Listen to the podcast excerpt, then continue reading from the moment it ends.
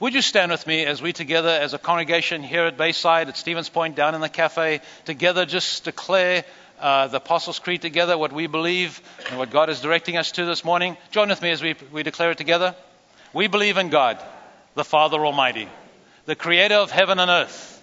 We believe in Jesus Christ, his only Son, our Lord, who for us and for our salvation was conceived by the Holy Spirit, born of the Virgin Mary, suffered under Pontius Pilate, was crucified, died, and was buried. He descended to the dead, and on the third day he rose again. He ascended into heaven and is seated at the right hand of the Father. He will come again to judge the living and the dead, and his kingdom will have no end. We believe in the Holy Spirit, the holy Christian church, the fellowship of believers, the forgiveness of sins, the resurrection of the body, and the life everlasting. Amen. Thank you. You may be seated. I'm going to invite Pastor Ed. He's here this morning and he's going to be sharing God's word with us. And uh, it's wonderful to have him here, a part of the service this, this morning. Uh, it's Pastor Mark's brother, and he's going to come and just speak to us from his height as we continue to press in on the spiritual journey to a generous life. Pastor Ed. Thank you, brother. Love you, man. Um, when I think about uh, my brother Mark, you know, being as busy as he is, the verse keeps coming to my mind there's no rest for the wicked. Welcome, Stevens Point. Welcome, everyone here. Uh, I'm just so delighted to see you're working through this book, uh, 40 Day Spiritual Journey to a Generous, to More Generous Life. You know, it's important for believers to remember the story that we're part of, and sometimes we get disoriented with other stories. And uh, when you think about Fourth of July, it means something to us. When we celebrate Christmas, when we have anniversaries, when we do a birthday, one of our kids or our parents or our spouses. We remember the day and we celebrate that person. And it, we have those kind of times and moments so that we can reorient our lives to that issue. And I think it's wonderful for us to take time as believers, as a tribe of God's people, to gather together and say, you know what, let's together think about these aspects of our lives, particularly uh, in this day and age, uh, in our culture, to talk about and think about money in a way that isn't. Uh, uh, with, with secondary motives, but just really just assesses this issue. God, how should we orient ourselves to this? What what is this to be in our lives? And so this morning, in, context with that, I want to talk a little bit with you about this issue of God's provision in our lives. Uh, you know, sometimes when, when we talk about this, people take offense when you talk about trusting God in the arena of financial living or your material needs because they think it's selfish. They, they assume that we don't have the right to pray about anything except about spiritual stuff. And, uh, and that since God knows everything that we need before we ask Him, Jesus did teach that, that God does, that we shouldn't ask Him about physical things or financial things. But the question is, what if God really wants us to trust Him in every part of our lives? I mean, not just the spiritual parts. When you watch and when you listen to Jesus, it, it, it's obvious that the earth, he sees it as God's province. And everything that's here is because God wanted to make this a place of abundance and a place of joy. And, and he loves to jump into our spiritual our earthly stuff. Catherine Marshall writes, she's a great author. Uh, she writes, quote, if we are to believe Jesus, his Father and our Father is the God of all life, and his caring and provision include a sheep herder's lost lamb, a falling sparrow, a sick child, the hunger pangs of a crowd of 4,000, the need for wine at a wedding feast, and the plight of professional fishermen who had toiled all night and caught nothing. These vignettes, she writes, scattered through the Gospels are like little patches of gold dust that say to us, no creaturely need is outside the scope or the range of prayer. End quote. In other words, God cares about the physical life.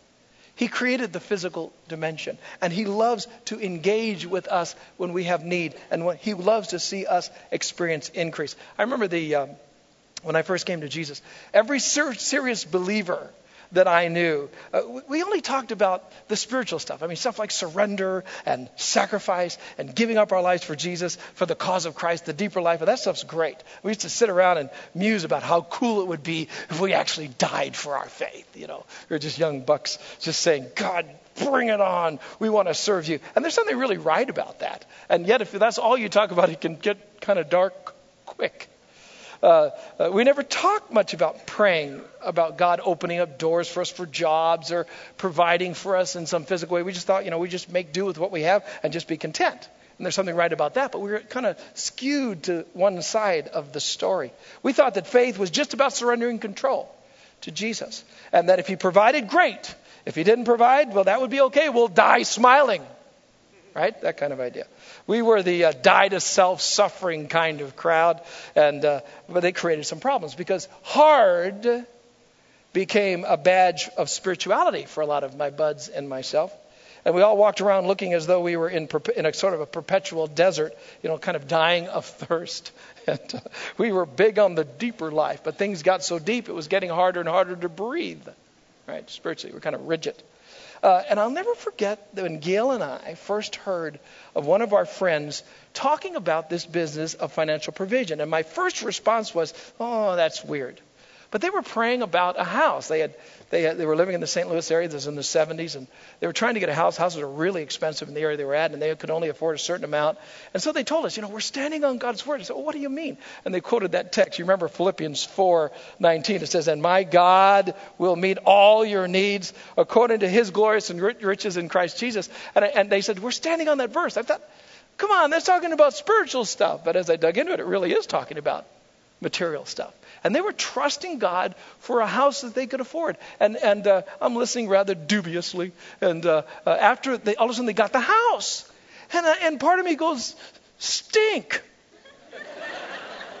right? I never had anything like that happen. And I remember looking at Gail, and we lived in, we lived in what we called the palace.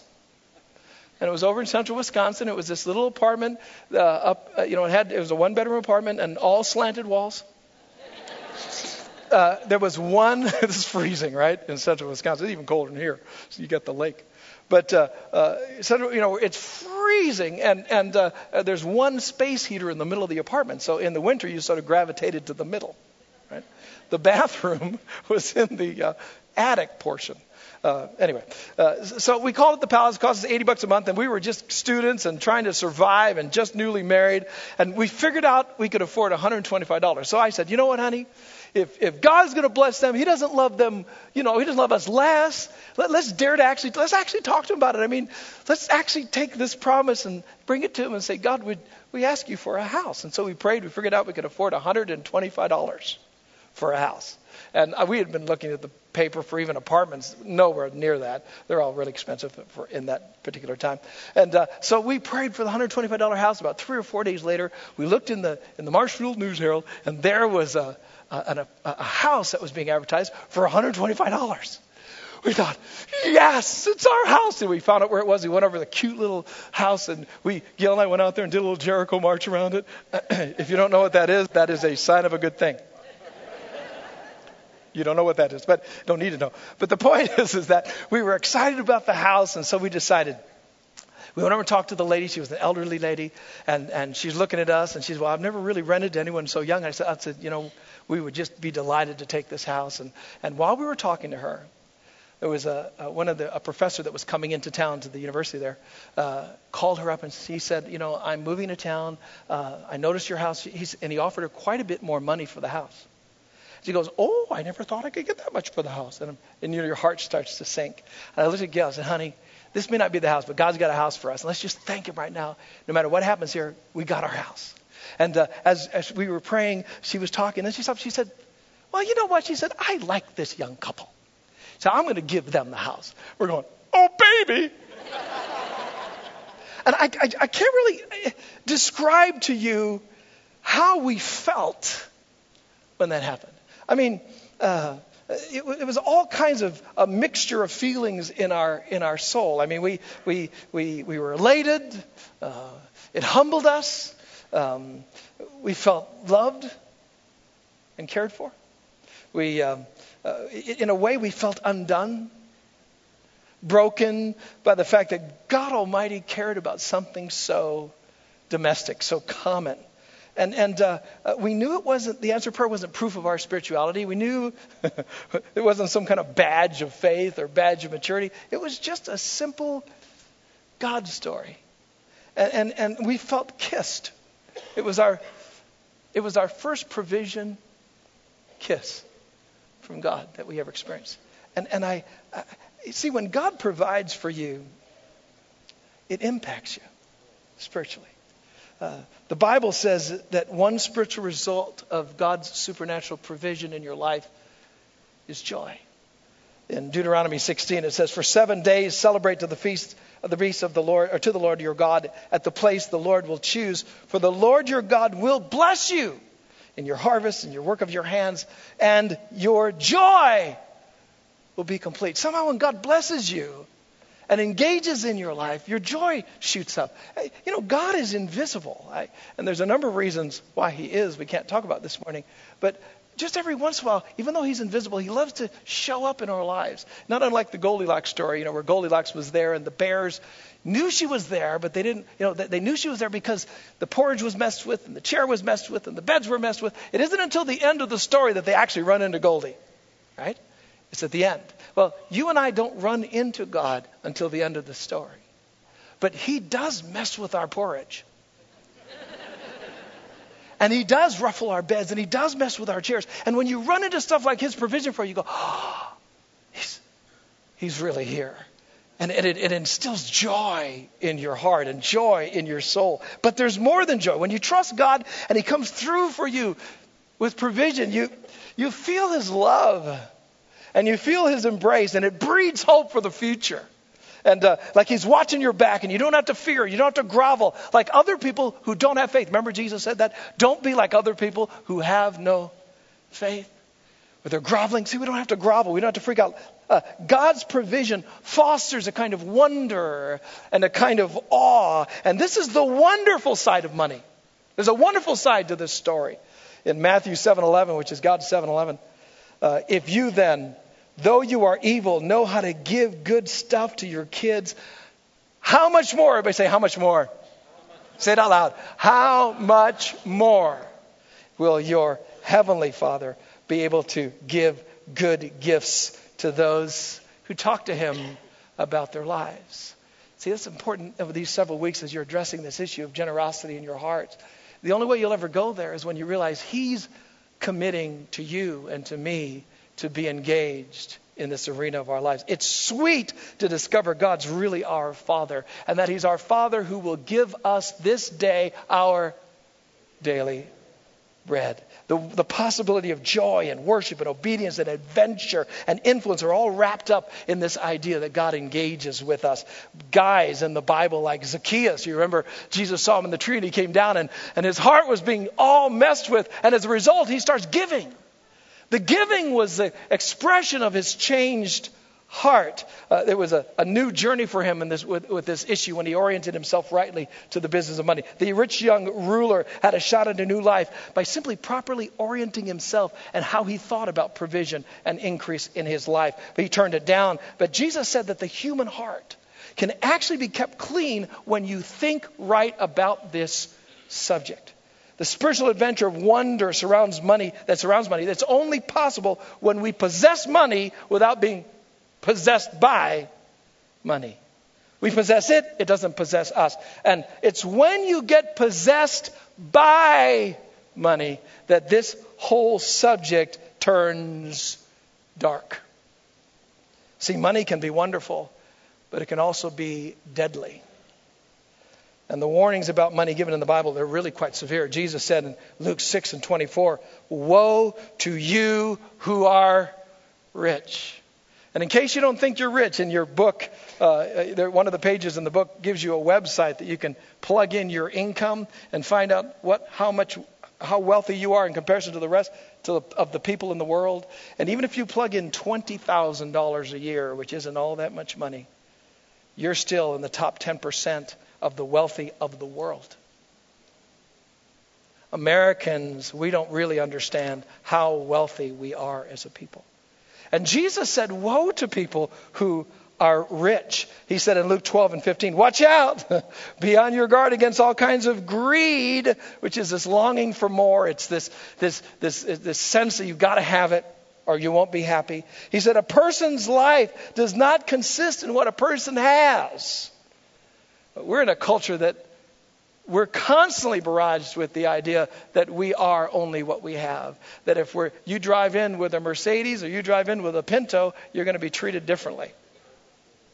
Somebody picked me up in St. Louis, Missouri a number of years ago in an old sort of um, uh, kind of a stretch uh, Rolls Royce. And he only paid $15,000 for it or something. He redid it himself. And uh, he showed up in a, in a, uh, uh, in a driver's, you know, uh, outfit. Uh, uh, and uh, he said, just watch how people treat us. and he put me in the back. I'm not kidding you. Everywhere we went, heads are turning. People, you pull over, stop somewhere. He said, I'd bring my friends with me, take them out, I'd drive them. He said, we pull up, nobody ever asks us who we are. And a lot of times the, the, the owner will comp the meal. I tell you what, people think that you are what you possess. What's the culture we live in? Well, we as followers of Jesus, we need to be aware of that and not buy into that, right? In Luke or Mark chapter 10, uh, in verse 21, Jesus looked at this rich young ruler we just mentioned a moment ago. He said, One thing you lack. And it says that he looked at him and he loved him. I love that God loves us and cares about us and gives us directions that touch stuff in us. He said, Here's what you do go and sell all you have, give it to the poor. Yikes and you'll have treasure in heaven. But he, he wasn't throwing him out on, on a limb. He was saying, listen, then come and follow me. I'll give you the security you need. Sell your possessions. I'll give you a job. Come with me, right? Give what you have to the poor. Well, what do you do with texts like this? I mean, uh, they're disturbing, frightening. Uh, the rich have no part in the kingdom of God. What do you do with stuff like that? And yet, we need to stop and we need to listen first. And then we can't, I mean, not rationale, rationalize it, not try to explain it. Just listen to it. Let it mess with us. Uh, uh, let it be a little bit uh, terrifying to us. It's okay for that to happen.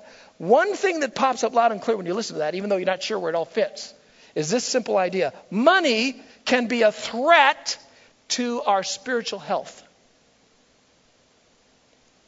It's a threat because it's not a neutral thing that we possess. It's not like a, a car or a pet. Uh, the Bible refers to money that it has some sort of attraction to it that's spiritual. It actually refers to it as kind of an alternate, alternative God that vies for our adoration. That there's something about money that pulls on you. Something about treasure, Jesus said, that pulls on your heart. Now, why is that? Because this business of money, people serve money the way they serve God, or the way they're supposed to serve God. And, and the reason for that is because money sort of transfers to its owner a certain kind of godlike features. When you have money, it's not like a dog. It, it, it actually influences you. It pulls on you. It's like, it's like a piece of you, you, like a piece of radiation or something. You can't hold on to a piece of radiation without it messing with you. Money messes with us. And, and the way that it messes with us is it, it tries to communicate to us certain godlike features, like God is omnipotent, all powerful. People that have lots of money start to feel like they can do anything. They've got enough money to do anything, like they're all powerful because they've got money. God is omniscient, He's all knowing. People with money, money starts to try to make you feel, you know, you, you have money because you know more than other people. And, and what you don't know, the more money you have, you can find out whatever you want to find out. Money will make you omniscient. Or God is omnipresent, He's everywhere present. Uh, money, people that have money, money starts making you feel, dude, you can go anywhere. You can be anywhere you want to be. You can have your presence anywhere you want to go. You can do it. See? And so this, this business of money, what Jesus tells us, he says, watch out. It will mess with you. You need to make sure. And, and so he declares to people uh, the point is, you can't be casual about money. We've got to talk about it. The first command of the Decalogue, which is the Ten Commandments, first command is in Exodus 20 and 3 You shall have no other gods in your life. You can't have something that draws you. You can't have something that possesses you. You can't have something that dominates your decision making. Money qualifies as a rival God. That's why Paul warned in 1 Timothy 6 for the love of money will give you trouble in a huge freaking sack. The love of money is the root of all kinds of evil. Watch. Some people, eager, eager, eager for money. You remember that uh, movie with the, uh, with the little creature Gollum? He wanted that key, that ring. My precious, my precious. Sorry.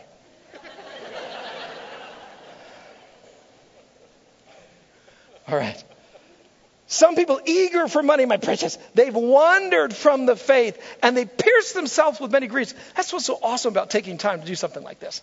Because what's, what we're trying to do is say, look at, stop and think about this to make sure you're not loving money. To make sure that in your heart you're not piercing yourself with many griefs, that you're not wandering from the faith. Because instead of being influenced by God and His Spirit and the people of God and the tribe you're part of and the life that we live, instead of being influenced by that and letting that inform and define us, all of a sudden money is pulling us in, making us greedy, making us lustful, and making all that stuff. We're not influenced by that. God wants us free. Most preachers who overemphasize prosperity are completely silent about money's dark side. It's, it's as if they believe money is only good. That the more that we get, the better. Some even go so far as to suggest that prosperity is a sign of spiritual health and strong faith. Crudely stated, their message is if you love Jesus, you'll get rich. But Jesus never propagated that idea. He never said that affluence was a sign of spirituality. In fact, he tended to espouse quite the opposite. He said, for instance, in Matthew 19, again, I say to you, it's easier for a camel to go through the eye of a needle than for a rich person to enter the kingdom of God. Why? The kingdom of God is the influence of God. The kingdom of God is how God informs your life and creates and, and, and, and sort of leads you in the day. Well, if you're not careful, it's hard because you've got a sense of omnipotence. You've got the rumor of omniscience. You've got the sense and the hint of, of being omnipresent. And you don't need God's influence. Got money. And Jesus said, Watch out! No spiritual warm fuzzies about money there.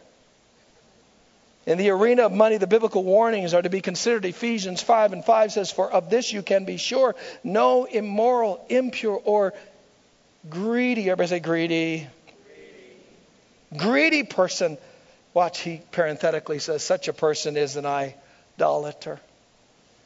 But these people, they, they don't have inheritance in the kingdom of Christ and of God. What, what's he saying? It's not that you're going to hell, but what he's saying is you don't participate in the wondrous joy of the Christian life.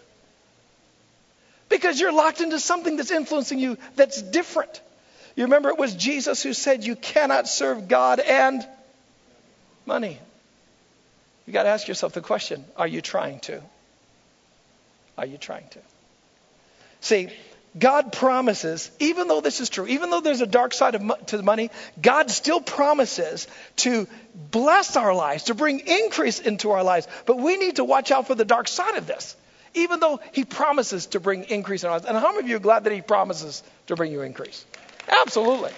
I mean, I love it. It says that, that God will provide for you according to his riches and glory by Christ Jesus. In other words, when he responds to your need, he doesn't just respond to your need, he responds to your need according to his riches, not according to your need. I used to go when I was a kid to my dad. My mom would drop me off in the front of the office. He's a he was a, a medical doctor, and I'd go up and you know a little guy knocking on the door wherever he was with the uh, um, patients, and I keep knocking until he came to the door, and he'd peek out the door, you know, and say, well, "What's up?" I said, I need some money, Dad. Mom, Mom sent me in for some money. Well, he'd reach into his wallet and he'd pull out, you know, he'd open it up, and sometimes he had like dollar bills and he'd give me those. And he'd parse them out real sparingly. Sometimes he had a five, you know, so he'd give some of those out. But once in a while, all he had were 20s. and baby, one time he had a hundred. and, and he, he, he always met my need according to the riches in his pocket. See, God doesn't meet your need according to your need. He meets your need according to his riches and glory. And which means and implies that God always overkills you with abundance. He always blesses you beyond what you need. I mean, God is just like that. I mean, look at the creation. It's like he's wild with excess. He doesn't just make one kind of fern. How many think one kind of fern or two kinds of ferns would have been enough? Maybe four. You know how many kind of ferns there are in the world? 14,000 different kinds of ferns. What was he thinking? Not to mention the, the abundance in the universe. I mean, just through the just through the Big Dipper, you know, the little you know swatch of sky that the Big Dipper has. Uh, there's over a million, they tell us, galaxies, not stars, galaxies, with all of them having millions of stars. God is just like this wild. He, he has. I don't even think he has hundred dollar bills in his wallet. He's got a lot of stuff in there. And he meets your needs according to his richness. But in order to make sure that you and I, as followers of Jesus, stay on the wonderful side of money, in order for us to make sure that we stay away from the dark, uh, the dark side, that this, this uh, money's idolatrous dark pole on our lives, there's a couple things we need to do. One is we have to learn to embrace the idea of stewardship.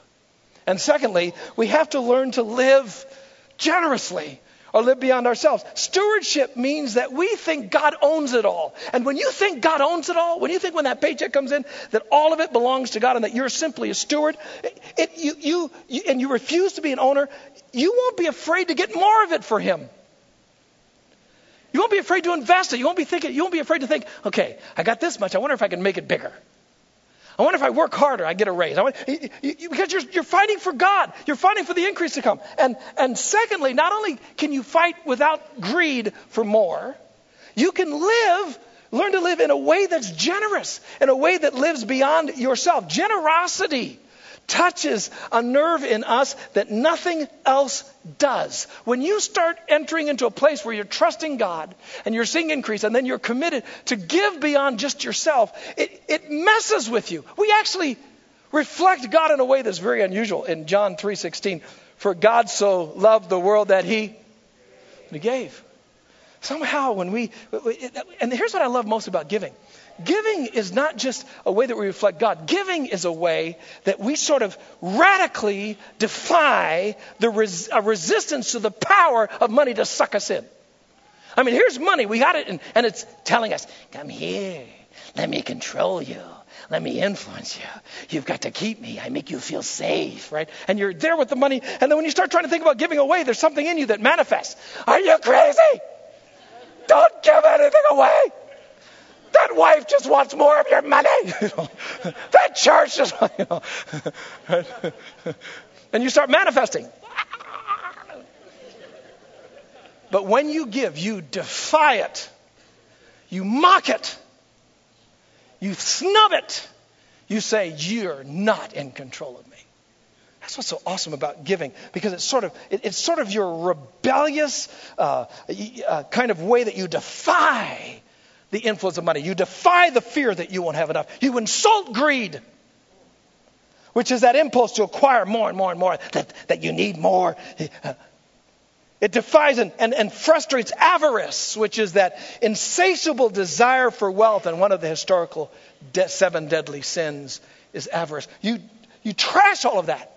Money only becomes soul destroying when we use it to taste omnipotence omnipresence or omniscience. In other words, you use it and you love the way it makes you feel. You seek power and position. It ravages the heart when you allow a longing for money to bind you up with fear or bind you up with greed. And all of that is obviated. All of that is kept at bay in the act of giving. If you really believe God owns it all and that He is the source and your provider, giving is a simple matter. On the other hand, if you believe that all you have is yours and you're unsure whether God has anything to do with getting it to you, you will hold on to it for, the, for, for dear life. The act of giving is the only place, really, family, where exactly what's going on in our hearts gets revealed. That's why Jesus talked so openly about money and giving. When you start talking about it, honestly, when you think about it, giving, Jesus says, keeps your heart in motion toward God and away from this world, influencing and pulling on your heart. Uh, there was a, the scripture says in the Psalms that there are some people who live with only their heart in this world. And in a very real way, when you give, you're fronting that and saying, No, I'm not going to do that. I'm going to live for eternity. If something goes on in your heart, when somebody asks you to volunteer, uh, it, not just here, but at work, or somebody asks you to work harder, and you're saying, Well, I don't, I don't get paid that much. I'm not going to work that hard. Those kind of resistances in you show there's something wrong with you.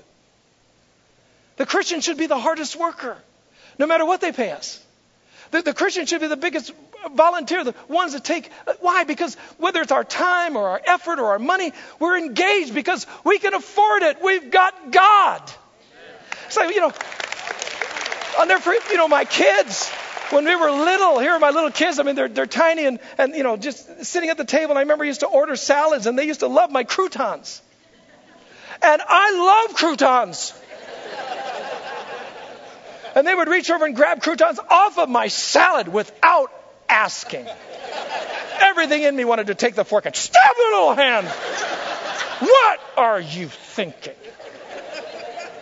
Right? That impulse was in me to defend my croutons. But you know, something in me said, wait a minute. I'm the papa, they're the child. I'm the father, they're the child. I'm the parent, they're the child. I can afford this abuse.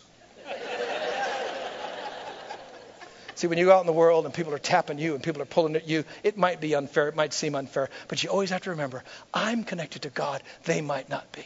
I know the Lord. They might not know him. I have a father. They may not know they have a father. I can afford this.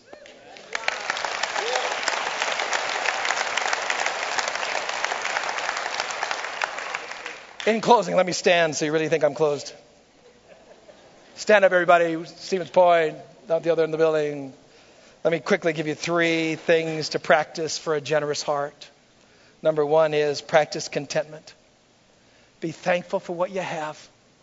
If you get more, do it for the glory of God. Smile because God loves to bless you. God loves to bring increase. He gives you $100 bills. That's okay. You can get extra stuff. But just make sure you're not getting it to keep up with the Joneses. Make sure you're not getting it to, you know, and make sure you can live without it. I'll never forget one time God in my heart I had gotten to a point, I got this really cool car, a little Volvo car. It was so cool, so awesome. I was driving around, it was sweet. Time to sell the car. I sold the car, and I was going to go get another Volvo. And I remember checking in my heart, why you want to go get another Volvo? And I'm thinking, honestly, I got to get another Volvo, or people think something happened. So I went out and I bought a Ford Escort. The, I mean, stick shift. I mean, the basic model. And I was going around preaching, going places, some of that. You know, people just look look at me and they saw me in the Volvo. You know, it's a month ago. Look at that car. Look at me. Look at that car. Everything okay? I drove around that car. You know what I did? I could have afforded something else, but you know why I drove it? Just to torment myself. Sometimes you need to torment yourself. You need to remember who you are. You do not belong to money. You do not belong to stuff. You belong to God. Live content. Secondly, you need to make sure that you gratefully acknowledge God as your source. And lastly, commit to spending less than you make. You know what I found out? If you spend less than you make, listen, it's amazing. You start making money more. You actually have more money if you spend less than you make. Dude, this is fantastic. You can be a millionaire, right? But here's the thing you spend less than you make so that you can say to God, God, where do you want me to be generous? Sometimes he'll tell you to this organization, parachurch organization. Sometimes he'll call you to be involved more in the church. I mean, sometimes it'll be in some other area. Something. Sometimes it's helping your kids more. Sometimes the great, greatest gift you can do is go on a family vacation. And you're too tight wadded and you don't want to do it. You need to do it. You need to stop being such a tight wad. Right? God, we pray that you help us to live a generous life. Help us follow you. Help us be God people, the tribe of God that don't get influenced by money, but rather control it for the glory of God. Amen? God bless you.